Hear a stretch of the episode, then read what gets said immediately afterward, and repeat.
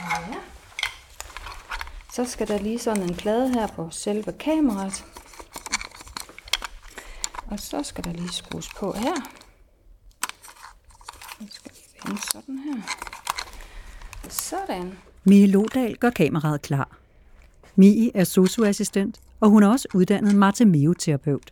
Alle nyansatte her på stedet, de kommer igennem et Marte Meo-forløb, hvor vi filmer dem sammen med en beboer, og hvor vi så gennemgår Marte Meo-principperne, og jeg giver tilbagemelding ud fra det, jeg har set og analyseret i det her samspil, hvad der er godt, og hvad jeg kan se, at beboeren har gavn af, at de gør i det her samspil. Mies kollega Mette Siig var til at begynde med ikke meget for at blive filmet. Jamen, det havde jeg det ikke særlig godt med. Jeg har aldrig været typen, der har kunne lide at blive filmet. Har ikke fået filmet vores bryllupper, eller vores barnedåber, eller fødselsdag, eller noget derhjemme privat. Så det var meget grænseoverskridende. For Mie og Mette og mange andre social- og sundhedsmedarbejdere er vold og trusler noget, de skal forholde sig til hver dag. Hver tredje sosu-assistent eller hjælper har oplevet enten vold eller trusler på jobbet. Jeg har i hvert fald oplevet, og det var næsten i starten, hvor jeg var ved at trække på bukser op ved en, som holdt ved håndvasken, stod jeg op, og det gik simpelthen for langsomt, så jeg fik lige en albu op i øjet. Men vold og trusler kan forebygges. Hvis I arbejder metodisk med at forebygge, kan I undgå mange af de situationer, hvor frustrationerne vokser og bliver til vold. Om din arbejdsplads arbejder med nænsom nødværge, Marte Meo, low arousal eller andre tilgange og metoder, er ikke det afgørende i denne podcast. Det væsentlige er, at I kan forebygge vold, og at det nytter.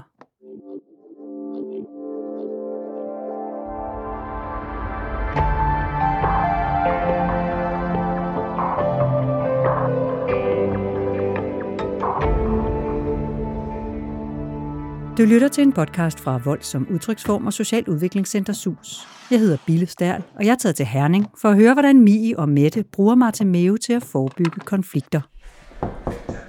Hej René. Vi kommer lige ind til dig nu. Har du lige trænet? Jeg hedder Mie Lodahl, og jeg er social- og sundhedsassistent, og så er jeg uddannet som Marte Meo-terapeut. Og jeg har arbejdet inden for HS-området i efterhånden mange år. Jeg tænkte, vi skulle lige nyde en kop kaffe sammen. Ja. Kunne du godt lige bruge det oven på sådan en træning? Ja. Jeg arbejder også her i bofællesskabet, HS-bofællesskabet, og jeg hedder Mette Siig og er assistent og har været her i rigtig mange år efterhånden. René hører til de yngste og mest velfungerende beboere på HS-bofællesskabet i Herning, et botilbud for mennesker med Huntington-sygdom. Det er en uhelbredelig sygdom, som giver varige skader på hjernen. Mange mennesker med Huntington har svært ved at koncentrere sig. Hukommelsen svigter. Deres humør og personlighed ændrer sig, og mange har svært ved at kommunikere. Beboerne i HS-bofællesskabet har brug for omsorg og pleje døgnet rundt. Og netop fordi beboerne har svært ved at kommunikere og kan blive voldsomme, når de bliver frustreret, bruger Mie videokameraet til at vise, hvordan kollegerne skaber god kontakt og forebygger konflikter. Marte Meo, det stammer egentlig fra Holland, og det er en metode, hvor man videofilmer, og så kigger man og analyserer på de her videooptagelser. Det kan være i ganske almindelige plejesituationer, det kan være i lystbetonede situationer, men ofte i kravsituationer, hvor det kan være lidt udfordrende og samarbejde med en pågældende beboer.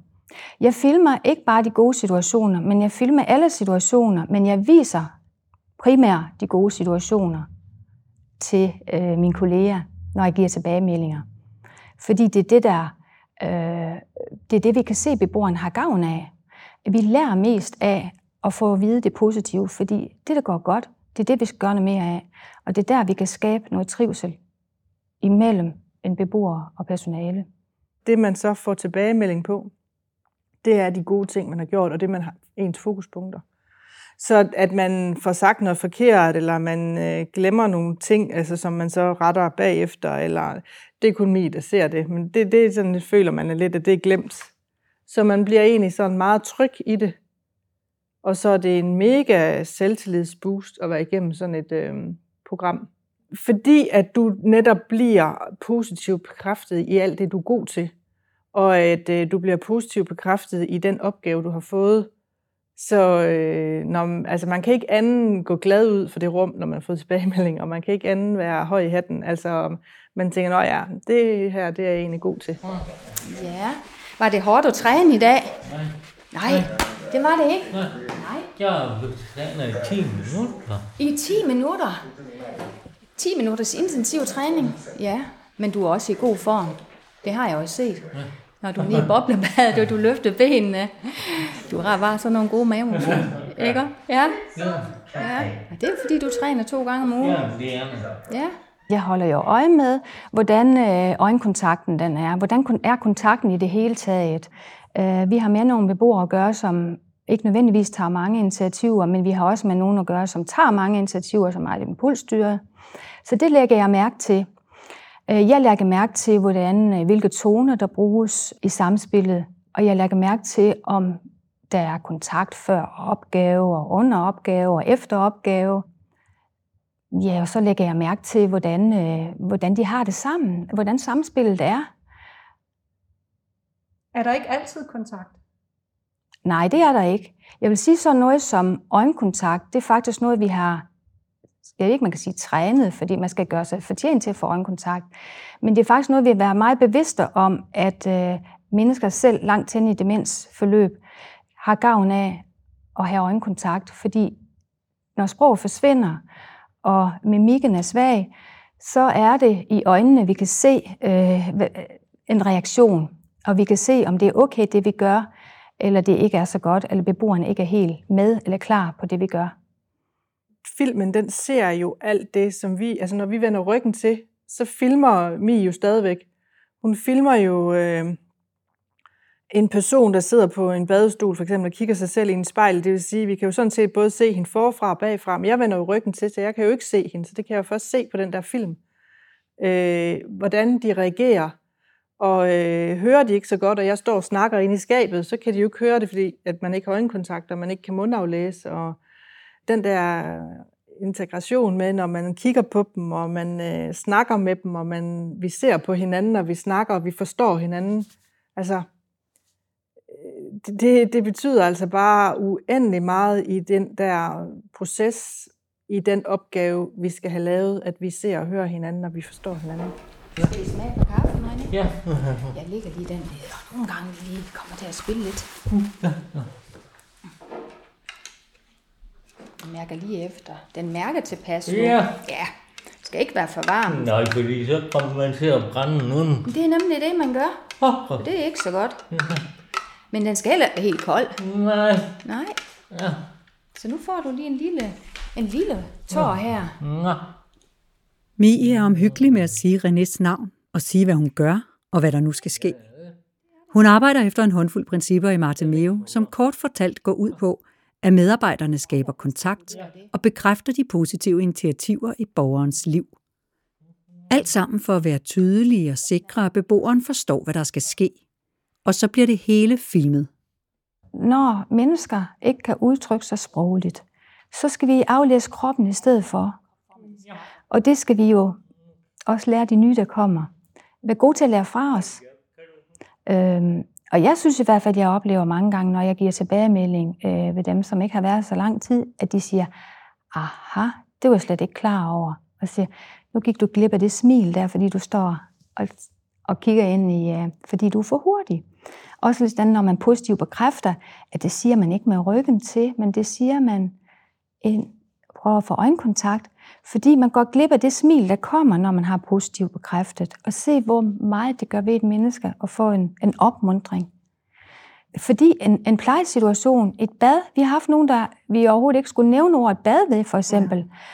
Ja. Jamen, så bruger man nogle andre ord, vi skal lige herud, og så prøver vi lidt med bruserne ved fødderne, og så ser vi, hvad der sker. Og der skal vi jo aflæse, for det er så får vi spark og slag. Se, det føles måske godt, jamen, så går vi lidt videre.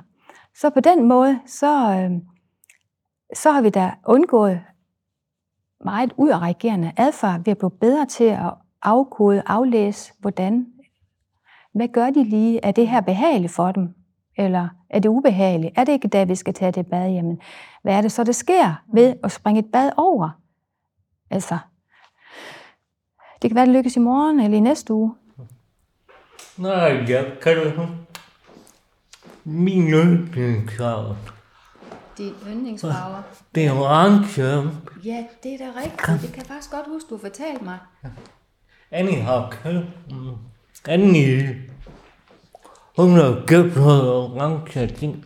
Hun har købt noget orange t-shirt? Ja. Ja. Og breakfast, ja. Mm-hmm. Og shorts. Og shorts, ja. Vi har som omsorgspersoner, så har vi ansvar for, at der er en god stemning. Vi tænker meget på, hvilke toner vi bruger.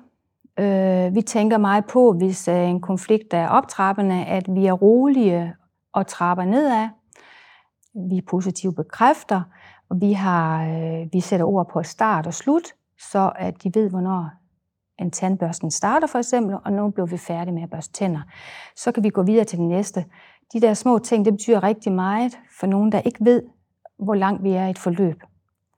Og så bruger vi tit også at sige deres navn, fordi det skærper fokus. De kan ikke holde opmærksomheden så længe ad gangen. Så det, at vi nævner navn, det gør lige, at de kommer tilbage. Okay, det er det her, vi samarbejder omkring. Og så kommer den træk. Ja, ja, det var en ordentlig en. Ja, det var det er sket en ting. Den var bred. Ja, det var bred. Ja. Vil du have lidt mere kaffe? Ja. Ja. Mens Mie og René holder øje med bilerne, der kører forbi, så lad os kigge på de rene tal et øjeblik. Statistikken fra det Nationale Forskningscenter for Arbejdsmiljø viser, at hver tredje social- og sundhedsassistent har været udsat for vold eller trusler i løbet af det seneste år. Det placerer sosu-medarbejderne i samme liga som fængselsbetjente, socialpædagoger og politi, og langt over gennemsnittet for alle lønmodtagere. Jeg har i hvert fald oplevet, og det var næsten i starten, ja, hvor jeg ikke kendte sygdommen så godt, og hvad det gik ud på. Fordi det er jo det der med begge dele, det der med, at de kan være meget impulsstyret og gøre noget hurtigt. Det skal man være forberedt på. Hvor jeg var ved at trække på bukser op ved en, som holdt ved håndvasken, stod jeg op, og det gik simpelthen for langsomt, så jeg fik lige en albu op i øjet. Og der kan jeg godt se i dag, at det var da mig, der placerede mig det forkerte sted, fordi personer med Huntington, de kan ikke lave om på dem selv, men jeg kan ændre på min tilgang, og hvor jeg placerer mig i forhold til det. Og hun synes, jeg er jo langsom. Og jeg kan ikke bringe hende til forståelse. Men noget, vi også tænker meget på, når det er, at vi ikke kan forklare os ud af, det er netop at snakke lidt mere til følelserne. Det der med at kan rumme deres følelser. De kan blive vrede og sure, og sige, jeg kan godt forstå, at du er vred. Men kan måske også se ud af situationen, det er bedst, vi lige trækker os. Men det er okay at have de følelser, de har, både glæde, vrede og sorg. Og at vi kan rumme dem. Fordi det tager tit toppen af det, og anerkende dem for den situation, de er i lige nu og her. Og der mener jeg med det der med at gå over, hvordan er det at være beboeren lige nu og her, i den situation, de er i, og se det ud fra deres perspektiv. Hvordan viser du, at du kan rumme en, der er så vred, at du faktisk nærmest er nødt til at gå ud af stuen? Hvis de er meget høj i arousal og helt op at køre, så viser jeg det ved, at jeg stadigvæk er rolig. Og hvis de går hen imod mig, så er jeg godt klar over, at det er bedst. Det er ikke sikkert, de kan sige med ord, forsvind eller gå med dig. Men så kan jeg se på dem, og så siger jeg, jeg trækker mig lige lidt, men jeg skal nok komme tilbage igen. For det er ikke sådan, at vi slet ikke vil have med dem at gøre, men de har bare bedst af en pause. Det er vores erfaring, at de kan have brug for den der kortere pause. Det betyder meget, at vi udviser ro og udviser, at vi har tid, selvom vi ikke har det. Men hvis vi kommer ind og udviser, at vi ikke har tid, så er det næsten, altså så kommer der ret hurtigt en konflikt. Nogle er det også meget bedre at tage det der bad, der skal foregå om tirsdagen. Altså fordi hver tirsdag skal i bad. Altså det tager længere tid at forklare den person, at vi er få på arbejde, og jeg kan ikke give dig det her bad i dag, det må vente til i morgen. Det tager meget længere tid end at give personen det her bad, fordi at, ja, så optrapper man en konflikt. Men I har jo tit travlt. Det har vi, men ja, det er svært samtidig, men Men for ikke at udsætte sig selv eller sine kolleger for noget, der er farligt, så har man nødt til at udvise den der ro. Mens 6% af de danske lønmodtagere har oplevet vold på jobbet, gælder det 31% af social- og sundhedsassistenterne. Undersøgelser fra fagforeningen FOA tegner samme mønster. Tallene fra FOA viser også, at det giver god mening at forebygge vold. Medarbejderne oplever nemlig mindre vold på de arbejdspladser, som arbejder målrettet med at forebygge konflikter. Så tiden er godt givet ud. Det mærker Mie og Mette også. Når vi er inde ved beboerne, det der mødeøjeblikke, det er så vigtigt. Altså, det der med, hvis de bliver fyldt godt op ved det første møde, vi har om morgenen, så ved vi godt, at det kan blive en roligere dag, frem for, at vi skal være ildebrænde op ad dagen. At når vi er til stede, så er vi fuldt ud til stede. Det er også noget, der tager rigtig meget energi, for vi bruger os selv rigtig meget på arbejde, og vi er også bevidste om, at vi skal bruge hinanden. Og vi får også supervision en gang om måneden, fordi at det kan være hårdt at arbejde inden for det her område. Men vi ved også, at det giver godt ud at have en god relation og bruge den tid, der skal til.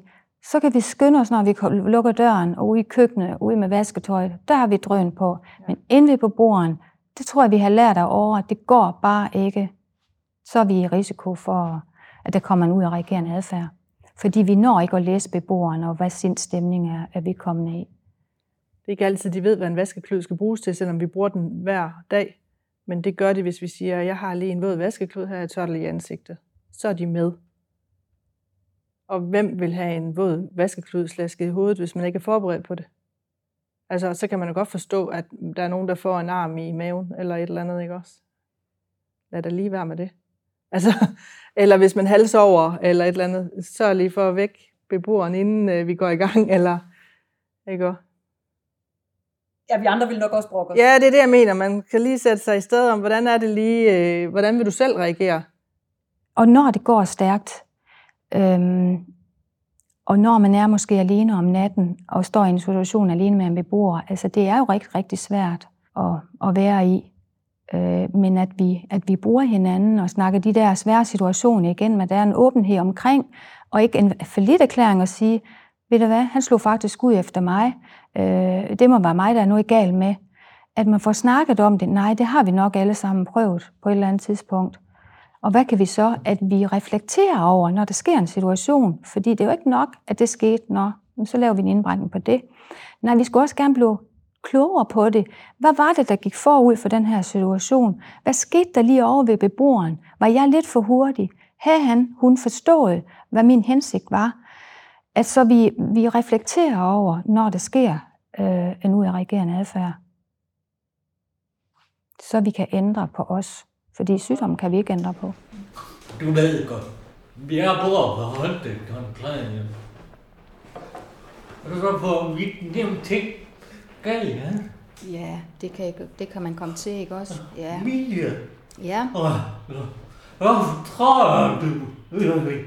Det er nemt for ting galt, ja? Hvorfor jeg tror, du får nemt ting nemt galt?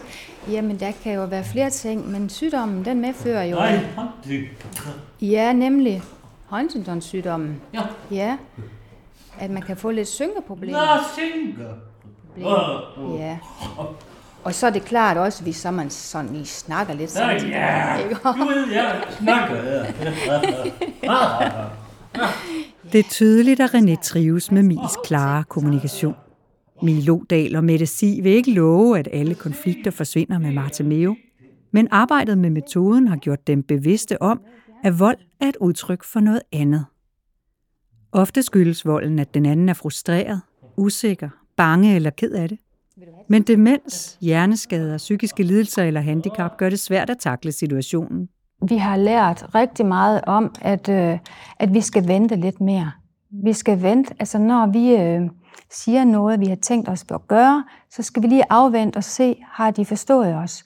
Fordi hvis der bliver gjort noget hen over hovedet på dem, så er det, at armen kommer, eller der kommer et spark, fordi de simpelthen ikke er med i det, vi gør.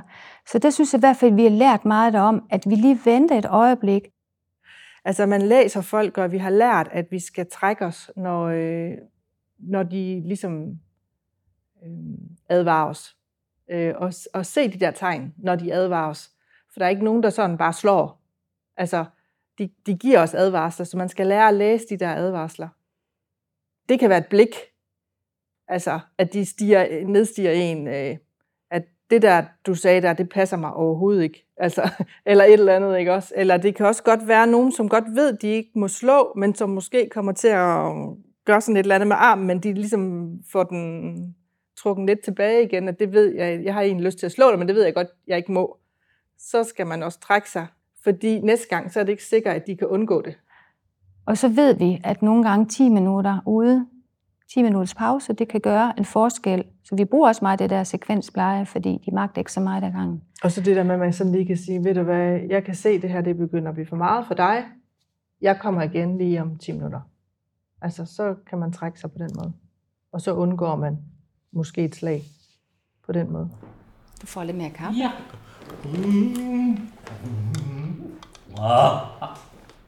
Pauser, lavt gear og langsomt tempo lyder som en umulig vej i en travl hverdag, hvor netop tid er en mangelvare. Alligevel har Mie og Mette lært, at det kan ende med at koste dem mere tid, hvis de skynder sig for meget. Og det kan nogle gange, vi både visuelt skal vise dem, for eksempel en ble, og også sige med ord, at det er det, vi har til hensigt, at du skal skiftes. Jeg kan i hvert fald huske en episode med en, der var rigtig langt i sygdommen, hvor vi var for hurtige, og hvor han slog ud efter os. Da vi så stille og roligt gik tilbage og forklarede ham og lagde en hånd på hans skulder og sagde, det her vi er til hensigt, og han var rigtig vågen, vi kunne se, at han forstod det, så var der ikke noget i vejen. Så jeg synes, vi har lært rigtig meget af, at vi nogle gange er lidt for hurtige til at gå til opgaven, inden vi har sikret os, at beboerne er med og forstår, at det skal ske. Fordi I har et andet tempo end dem? Ja, det har vi. Og det kan man jo godt sige i en travl hverdag, så kan man nemt komme til at have det sådan, at man fokuserer på opgaven frem for... Fordi der tænker jeg også nogle gange, at vi skal lave det der perspektivskifte, hvor vi ligesom går over broen og sætter mig i den anden sted. Hvordan er det at være den, der ligger i sengen og er måske halvt småsovende, og nu vil vi gerne ind og skifte den her ble, men personen er slet ikke der. Jeg synes ikke, der er noget at sige til, at der sker en reaktion, men at vi skal være bedre til at begynde med at stille toner lige, og er du vågen, og jeg tænkte mig, at du skulle skiftes nu, og lige se reaktionen, hvordan er reaktionen på det, og afvente lidt, inden vi går i opgaven. Det synes jeg, vi har lært meget af at gøre. Og så det der med at gentage, hvad de siger, fordi at deres sprog forsvinder, og de kan være meget svære at forstå, og så at de vil meget gerne forstås. Altså, der er ikke nogen idé i at have en samtale kørende jo. Så det der med, at vi gentager det, som de siger, og de kan godt sige nej, fordi hvis du ikke har forstået det rigtigt, så bliver de ved, eller også kan man igen få en reaktion på, at man ikke forstår, hvad de siger. Det lave tempo og den positive bekræftelse er med til at skabe en god kontakt og forebygge konflikter. Men det kommer ikke af sig selv. Der skal uddannelse til. Til gengæld kan både Mette og Mie se, at det nytter. Og så tror jeg også det der med uddannelse. Ja. At vi løbende kommer på kurser og bliver uddannet, fordi det er et hårdt, både fysisk og psykisk miljø at være i, og man bruger så meget af sig selv. Men også det der med, at vi bliver dygtige til at tage os af de nye ansatte, der kommer, lære dem op i, at det er sygdommen, der taler, når det er. Det er ikke fordi personen vil, eller beboeren vil være efter os, eller slå os, fordi det er jo, ingen vil jo slå med vilje. Og det er jo en frygtelig situation også at sætte menneske i, og være nødt til at sige, det er den eneste måde, man kan sige fra på, det er ved at slå ud. Så det er jo virkelig noget, at vi sætter højt, at det er hverken rart for os, eller for dem, når de er nødt til at slå ud, at vi skal være så meget gode til at aflæse dem. Og der mener vi i hvert fald, at Marte Meo, det er et godt redskab.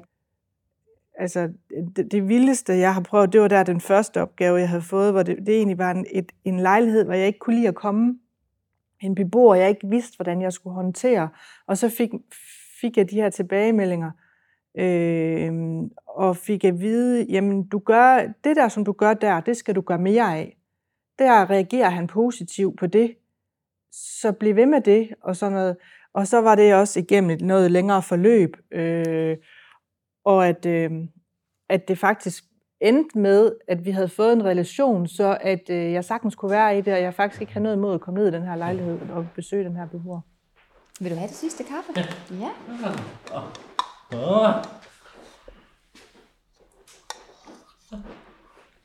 Det er en mikrofon. Det er det. Du har ikke noget kamera, har du det? Du siger, det er afsvindet lyd. Kun lyd? Ja. Vi er i hvert fald et bedre sted end i starten, vi begyndte at arbejde med. Men også læringen i, at det er ikke, at de gør det ikke med vilje. Altså, helt taget den der grundindstilling, at de gør det bedste, de kan. Og at vi ud fra det har en forståelse af, jamen så må vi prøve også at yde det bedste, vi kan. René, må jeg lige tørre dig om næsen og munden? Der er lige kommet lidt kaffe på. Så Mie Lodahl filmer videre på HS-bofællesskabet. Det samme gør de på flere andre plejecentre i Herning, som alle har gode erfaringer med Marte Meo. Arbejdsglæden vokser, medarbejdere og beboere trives, og konfliktniveauet daler. Så tror jeg, vi vil sige farvel og tak. Ja, det var her altid. Ja, det er godt. Så skruer jeg op for lyden igen, så du ikke går glip af det her antik udsendelse. Vold som Udtryksform og Socialudviklingscenter SUS har udgivet flere podcastepisoder om forebyggelse af konflikter og frafald blandt social- og sundhedsassistenter. Du kan høre dem på voldsomudtryksform.dk eller i din podcast-app, og du må meget gerne dele dem med dine kolleger. Podcasten er tilrettelagt og klippet af mig. Jeg hedder Bille Stærl. Tak fordi du lytter med. Hej hej. Tak for hjælpen. Ja, det var bare altid. Det var hyggeligt. Ja, tak. Lige godt.